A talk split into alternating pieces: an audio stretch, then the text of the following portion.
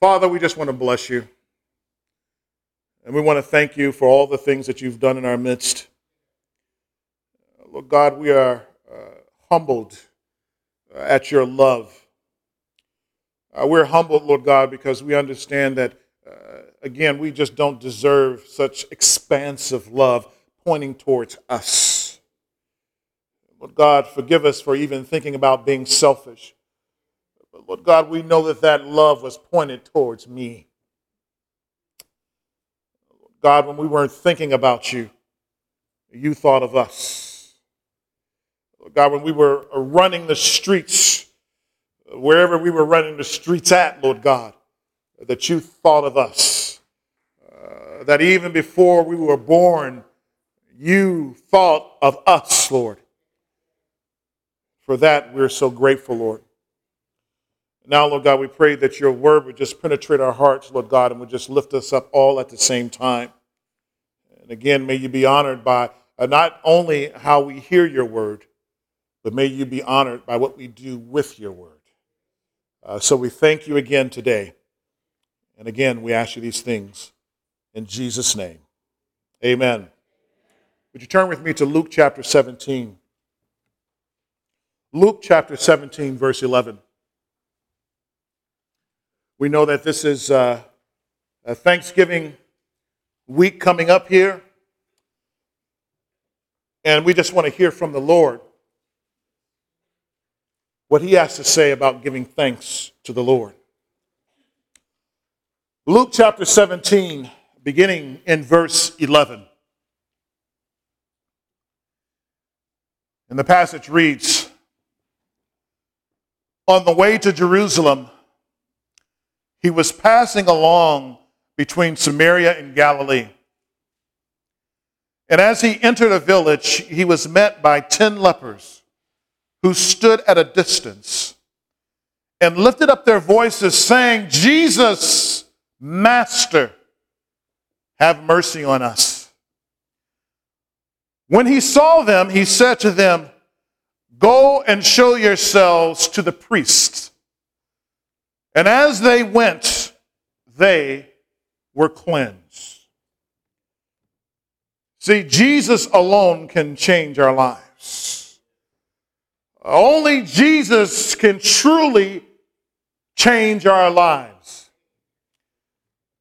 You know, when I look at this passage, uh, one of the questions I asked myself was this How many people over time had passed by these sick folks? How many people saw these folks at a distance and, and, and, and, and walked on the other side of the streets? While we don't know how many people passed them by, we can understand through the study of this, uh, this ancient Near East culture that many folks walk right past them. I mean, after all, what do you do for people you can't do anything for? And then, when on top of that, when people's minds are prejudiced, uh, they become paralyzed even uh, when they want to be helpful and they want to do something, uh, but still they do nothing. Well, recently, as they continue to try to fight that dreadful disease of Ebola in West, West Africa, you may have seen the videos or the still pictures of people lying in the street people lying in the street because uh, folks were afraid to go near them because they had Ebola. I'm not sure if I wanted to go near, to be quite honest, knowing what we know now. Uh, but you see these folks and, and, and you want to help them, but truly, uh, you don't want what's on them to come and jump on you. Uh, so you may do what I do when I see an ambulance pass by. Uh, Jesus, I pray that you would heal them. Jesus was on his way to Jerusalem. And, he passed by going between Samaria and Galilee. And he entered, the scripture says, a village.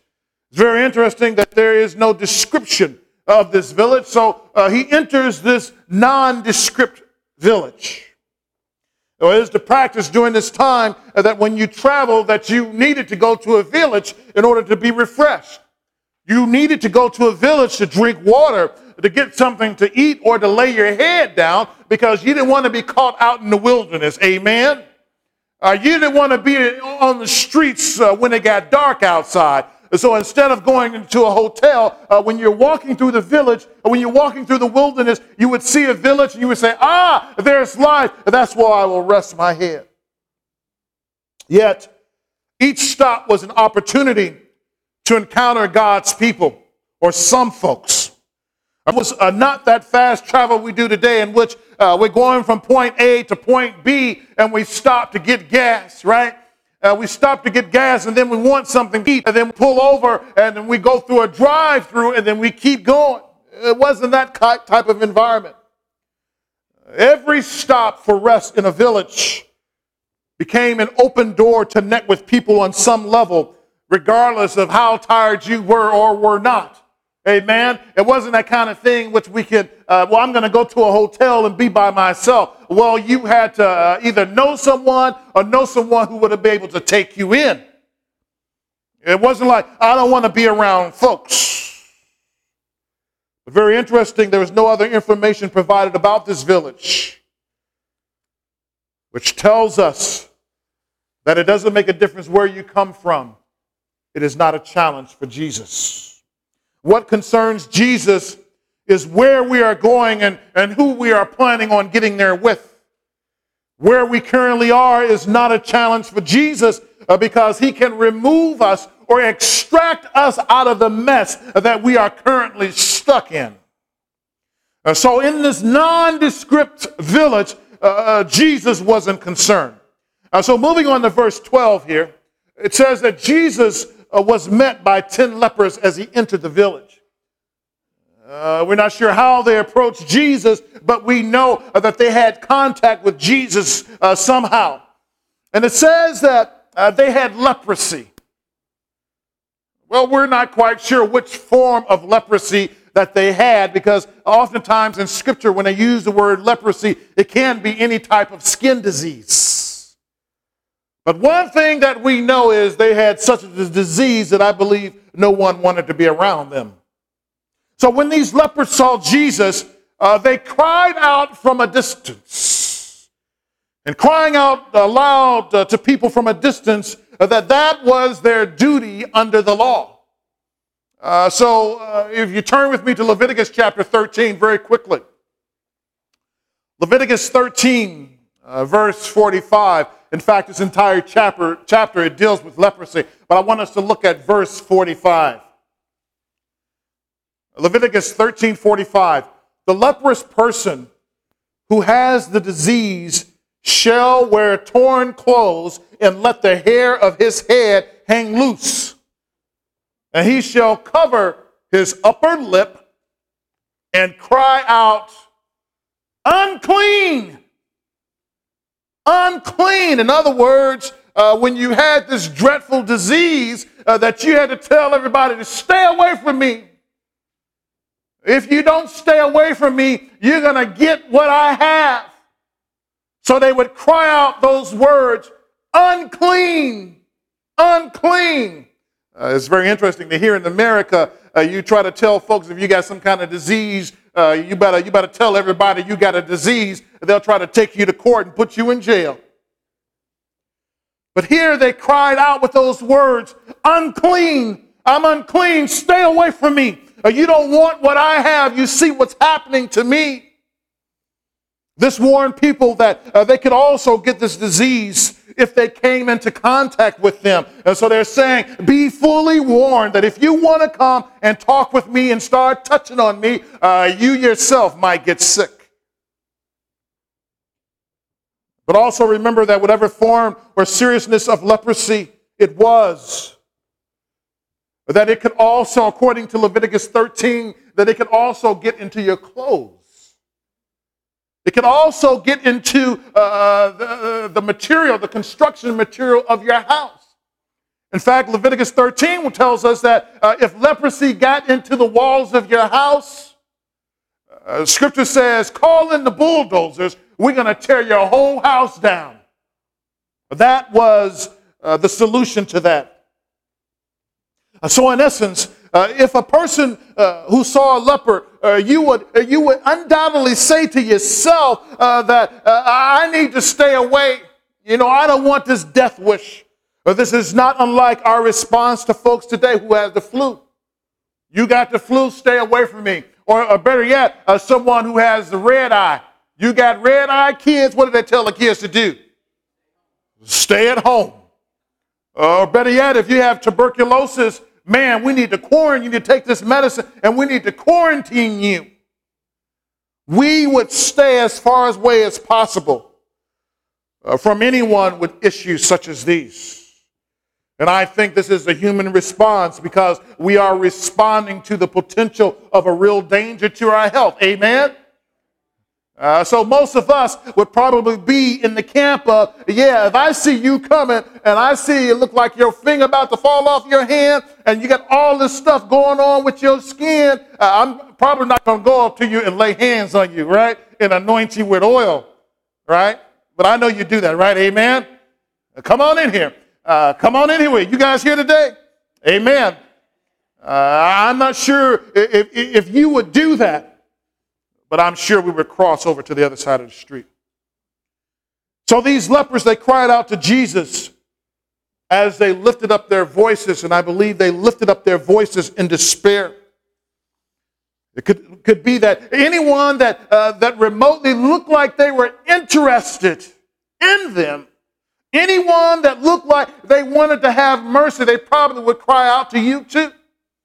So if they saw you walking around the, uh, uh, across the street looking at them like, oh man, I feel so bad, they probably would have called out to you. Maybe. How many times had many people pass them by with nothing more than a glare or uh, get away from me because I don't want you to have uh, uh, what you get. I don't want to get what you get kind of attitude. So when they saw Jesus, they called out to him what? They said, Jesus, Master. They saw Jesus, and it's very interesting. Uh, that they didn't know who he was, uh, that he didn't know who they were, but yet they called Jesus what? By name. Did you notice that? That no one introduced Jesus to them. Uh, they saw Jesus coming and they didn't, they didn't just say, Lord, help me. They didn't just say, Master, help me. They said, Jesus, Master, come give us a hand over here. And so we notice here, it's very interesting as I look through this passage, uh, that they called Jesus uh, by the name Master. Did you know that uh, within the gospel that only Luke mentions Jesus as Master? Did you know that? All, the, the other gospel writers, when they mention him in another term other than the Christ, uh, they call him rabbi. They call Jesus rabbi. But here, Luke refers to Jesus as master. Uh, this is a general reference to someone who is in charge of others, uh, kind of like the chief of police or supervisor at work, or maybe even a captain uh, of a boat. So, according to Luke, Jesus is seen as someone who leads others in a quest for something bigger and much larger than themselves than they could possibly accomplish alone. And so they call out to Jesus, they call him Jesus and master of something. So Jesus gives them a word of instruction. Uh, did you see that verse 14? When he saw them, he said to them, Go and show yourselves to the priests. Jesus gives them a word of instruction and he does not give them a word of healing. Did you notice that? Jesus gives them what? A word of instruction and not a word of what? He didn't say that, uh, let me lay hands on you, did he? Uh, he didn't say, let me anoint you with oil. He didn't say, uh, thou art healeth right now. He didn't say any of that. He says, Go and show yourselves to the priests. When we are really sick or in our deepest moments of despair, we really want to hear or hear a word from, from the Lord. We really want to be healed. We want to hear that word, word that tells us that you are healed. Or that person that wants to say, I see the Lord healing you now. That's what we really want. That we want the healing and we don't want the instructions. Have you ever asked someone for something and they didn't give you what you thought that you had asked for? So Jesus uh, gave them a word to go see a man who happened to be a priest. Again, when we're in our most desperate situations, uh, we uh, should try almost anything to get out of that situation. Uh, we try to get out of the mess. Uh, we know that we've been struggling and trying our best uh, just to walk through. Try hard and hard. Uh, but here we see that Jesus himself, he says, Go and show yourselves to the priest. There's a story in 2 Kings chapter 5. 2 Kings chapter 5 about uh, this man named Naaman who also happened to be a leper and who also wanted to be healed. So, uh, what uh, he does uh, in his desire, in his quest uh, to be healed, he sent uh, a word to the prophet Elisha. And this is what happened 2 Kings chapter 5, verse 10. And Elisha sent a messenger to him saying, Go and wash in the Jordan seven times, and your flesh shall be restored, and you shall be clean. But Naaman's response to the prophet Elisha's instruction was that, in essence, he got mad. He was mad because uh, he had come all this way. And number one, Elisha uh, didn't have courtesy enough to get up off out of the chair and come to the door and greet him. Uh, if you get a chance to look at that passage at some other time, uh, that uh, so, so, so Elisha was sitting in his tent. Uh, so Naaman comes to the tent and says, "I need to speak with Elisha about whatever." Elisha sends his messenger basically to the door and he delivers, delivers this message and says, Go and wash in the Jordan seven times. Uh, your flesh shall be restored. So he's mad. He says, You know, I could have gotten in the bathtub in my own house. Why do I have to come all the way down here in order to be washed? I don't get it. I don't get it. So he sends that message to him that says to go and wash in the river.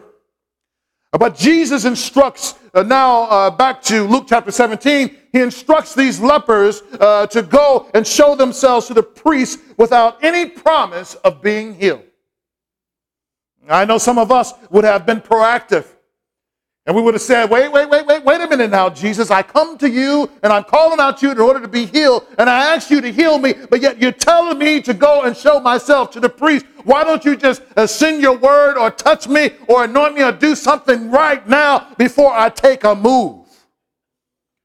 You see, in, in, in this particular instance, uh, talking about uh, conditional and unconditional on Wednesday nights, in this particular instance, that this healing was conditional. It was conditional on the fact that they wouldn't do what? That they would actually do what?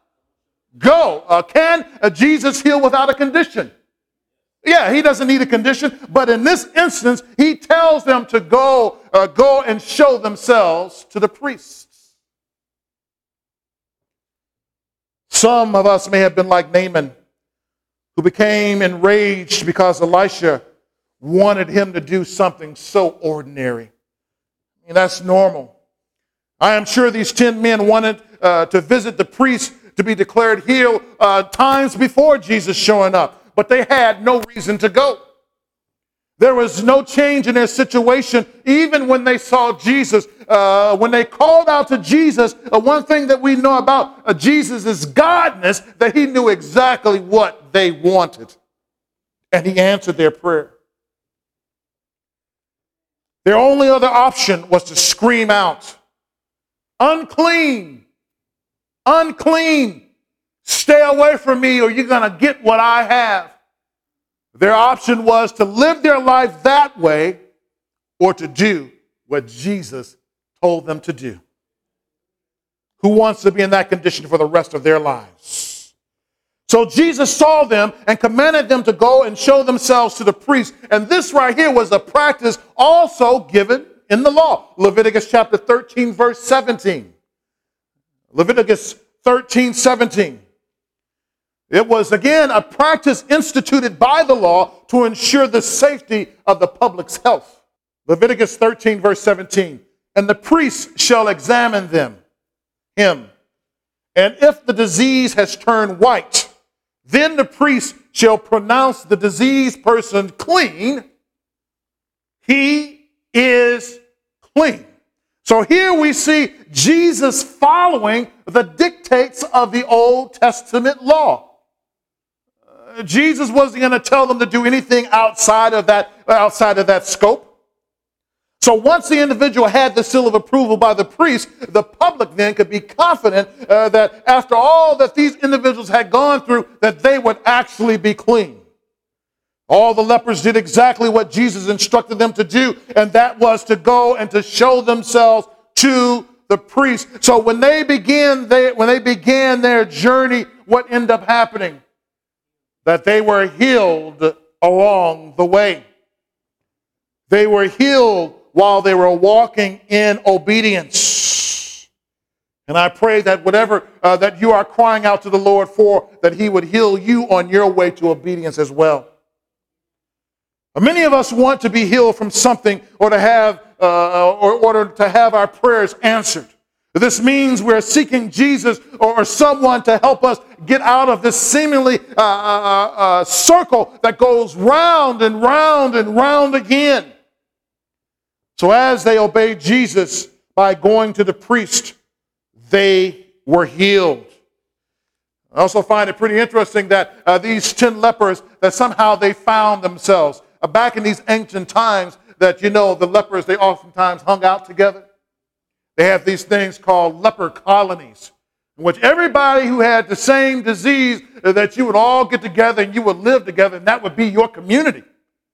Why? Because nobody else wanted to be around you. Uh, so in that sense, it, made, it makes sense that these 10 wanted to be together.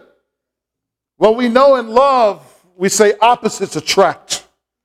But in struggle, it is likeness that attracts. So everyone who heard uh, that same word, all 10 of these individuals, uh, they heard that same word that they were healed by Jesus. And again, healing it began with obedience and that it was conditional. Jesus, he could have he could have touched them, but he didn't. He could have said, Be healed right now, but he didn't say that. So I tell you today, brothers and sisters, uh, do not limit the scope or possibility of healing for your life. Uh, more than anything else, however, it is important, more than uh, even your healing. Hear what I got to say. Even more important than your healing is to know Jesus. Knowing Jesus is more important than your healing right now. Did you know that? And I say that because one day something is going to take us out of here. One day something is going to remove us from this existence. So know Jesus. So we have just saw how Jesus alone can change your life. And if Jesus has changed your life, how does a grateful person reply? Luke 17, verse 15.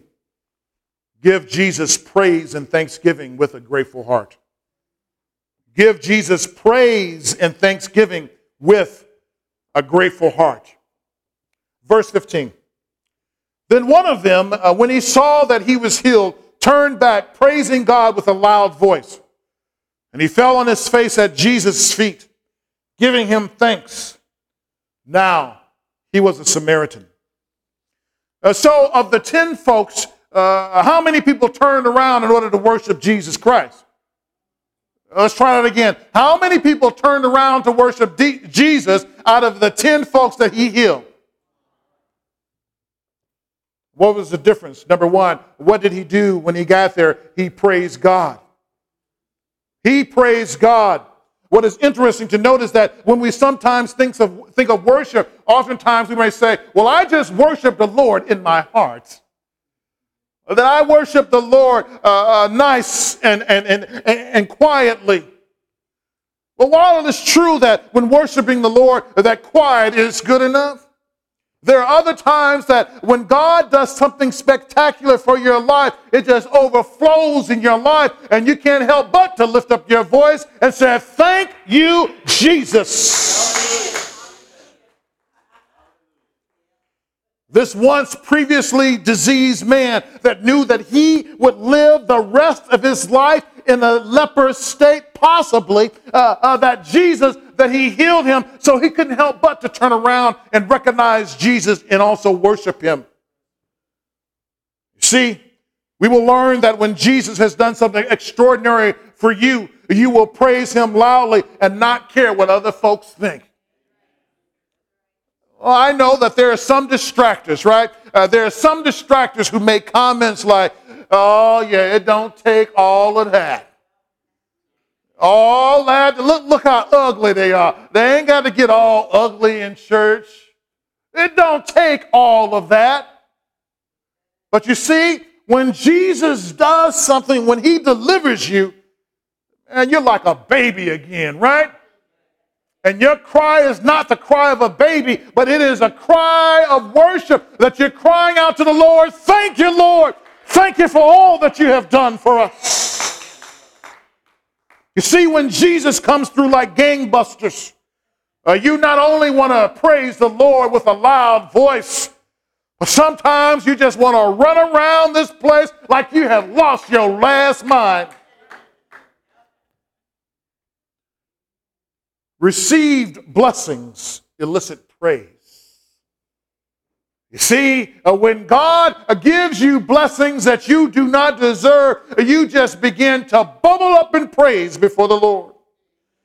When you think about where God has brought you from, uh, you want to give the Lord praise.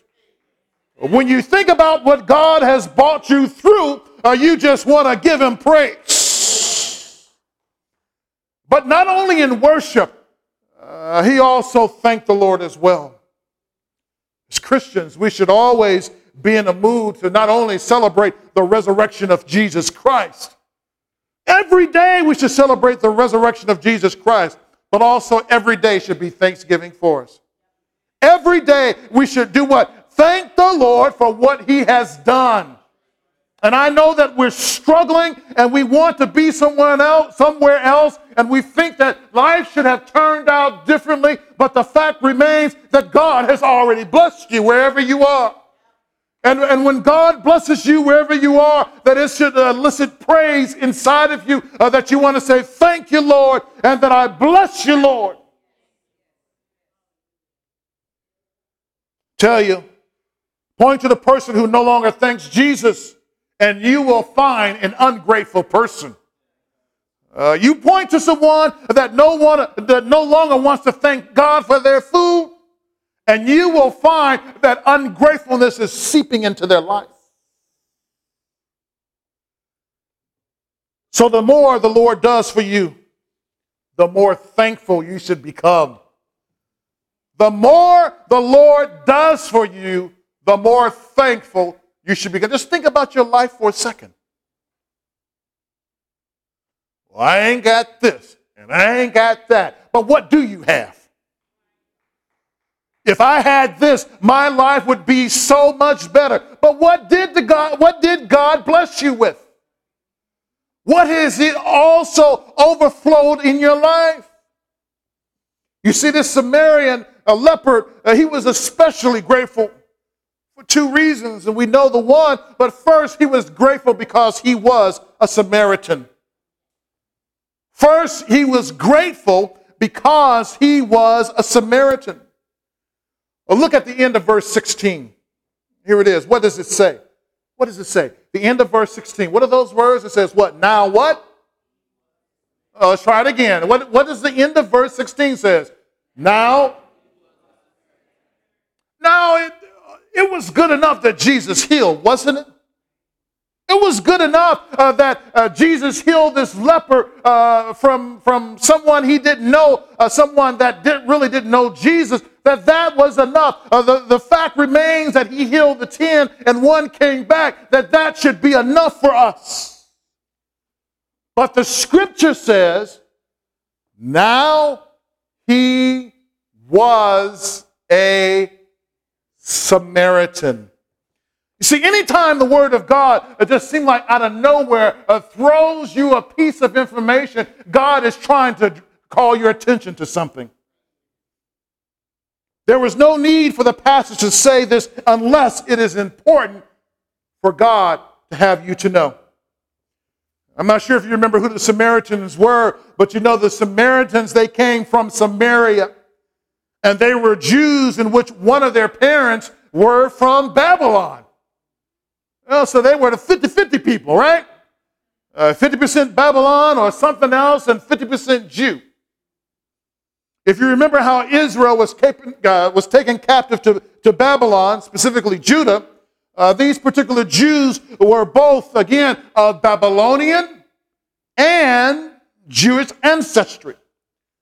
So, because of their mixed heritage, uh, uh, the full Jews, if you want to call them that, full Jews, those whose mama and daddy both were Jews, they discriminated against the Samaritans and wanted nothing to do with them. The Jews wanted nothing to do, these full Jews, uh, wanted nothing to do with these half breeds. John chapter 4, verse 9. John chapter 4, verse 9. The Samaritan woman said to him, and this him being Jesus, how is it that you, a Jew, ask for a drink from me, a woman of Samaria? Here's the comment For the Jews have no dealings with Samaritans. Look at the disparaging remarks that, that the Jews made about Jesus in John chapter 8, verse 48. Uh, they were trying to uh, discredit Jesus in any way they can, and they wanted to at least try to throw some words in there to make Jesus mad. And this is what they said in John chapter 8, verse 48. Are we not right in saying that you are a Samaritan and have a demon? You see, these weren't just like, you know, a nice words. These were like fighting words. And you know if someone called you by a fighting word, you know that you may not just simply stand by. Right? So uh, they, they called Jesus a Samaritan in order to make him mad. And then on top of it, they said, You're doing all this stuff and you got a demon. And you know how, and you know what happens when folks try to make you mad, they try to call, uh, give you all kind of adjectives to your name. Oh, look at you uh, right? Uh, dark skinned people say, You ain't nothing but, but high yellow, right? And folks are high yellow. You look at the dark skinned folks and say, You ain't nothing but as black as a skillet. And those folks are who are in between, uh, you ain't nothing but a zebra, right? So either way it goes, you know, folks, they try to pile names on you. And that's why you remember if you were a kid, I'm not sure this was true with you, Mother Crockett, but if, when you were a kid in high school, you always played the dozens. You see, playing the dozens wasn't simply about having fun. You know deep down inside, when you played the dozen, you wanted to make somebody mad. Come on, you tell the truth. So here they are uh, playing these very frank dozens with Jesus Christ, uh, trying to say, You ain't nothing but a Samaritan. You ain't but you got you, you got a demon. And probably if they were alive today, they probably would have said, Jesus, your mama. So in the eyes of some of the Jews, they did not even have the time of day for the Samaritans. They just didn't like them. This Samaritan whom Jesus healed had the strike against him, and he probably thought all the people to help him, of all the people that could possibly help me, one set of people that would never ever help me, never in a million years would be a Jew. And then Jesus shows up. Not only was he a Samaritan, we now know that he had leprosy as well. You know, some folks again say that uh, a point in which the stuff would start falling off of them. Therefore, the Samaritan uh, leopard, he had a double strike against him. Strike, strike. And when you have a double strike against you and you know that there is no way out, you have something to be thankful for. When no one wants to give you a chance but Jesus, that you want to worship Jesus and say, Thank you, Jesus, for all that you have done for me. Luke chapter 7, verse 42. When they could not pay, this is Jesus with a, uh, with a parable. When they could not pay, he canceled the de- debt of both. Now, which of them will love him more? Uh, Simon answered, The one, I suppose, for whom he canceled the larger debt. And he said to him, You have judged rightly. You see, this last point here some who seem most familiar with the Lord have an inclination to be less thankful. Some who seem most familiar with the Lord have an inclination to be less thankful. Luke chapter 17, verse 17. Then Jesus answered, Were not ten cleansed? Where are the nine? Was no one found to return and give praise to God except, uh, look, look how Jesus, what, how he calls him, except this who? Foreigner. So, in other words, that tells us that there's more than likely that the other nine were possibly Jews. They were the ones that were supposed to have been more in love with God, more so than anyone else. And it was the Samaritans who were the outsiders. So the expectation was that they would not return to Jesus, and the nine would, but the opposite happened. And he said to them, verse 19, Rise and go your way. Your faith has made you well. You think about this for a second. The emphasis in this passage is on thankfulness. But the emphasis in this passage is on the thankfulness of an outsider. This is what this is about of those who are on the outside and what Jesus has done much for them, that they begin to show how thankful uh, they are to God for blessing them, and in this case, for healing them. So those who were supposed to know better did not worship and they did not thank Jesus. When we become too familiar with, with the things of the Lord, it sometimes translates into laziness of attitude about our worship, laziness about thankfulness and dedication. Everyone back in the day of Jesus uh, was not anti God as we know. We know this. Uh, there were some faithful people who had a heart for the Lord and would express this heart in worship in thanksgiving through Jesus Christ. But there were others who allowed uh, the humdrumness of everyday existence to eat away at the core of their dedication to the Lord. It's like it become normal it become like after you have had, uh, we don't have any people in here, you have your first kid. It's like it, it's a it's a really really big deal. You have your second kid, it's a big deal, right? You have your third kid, it's a big deal. You have your fourth kid, it's a big deal. Yeah, it's good. We got another one. You have a fifth kid, it's like, well, praise the Lord. When is, when is the Lord going to stop the fountain from flowing? And then you have your, your, your next kid, and it's like, man, got a whole bunch of them now.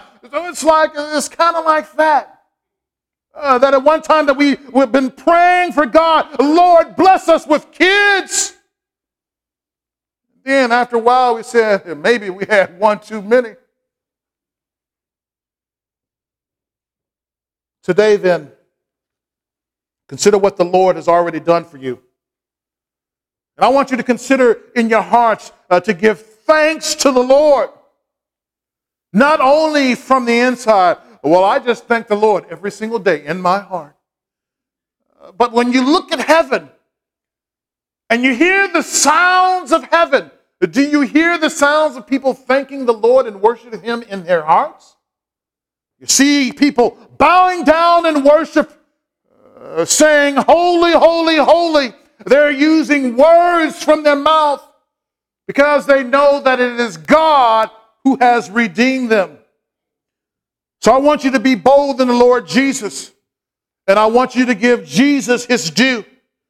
Always remember to thank the Lord from your hearts, uh, but also learn to thank the Lord uh, with your mouths as well. We should be thankful to Jesus Christ because he has changed our lives. And like the Samaritan, we don't deserve it. We are least deserving, but yet he did it anyway. Let's pray.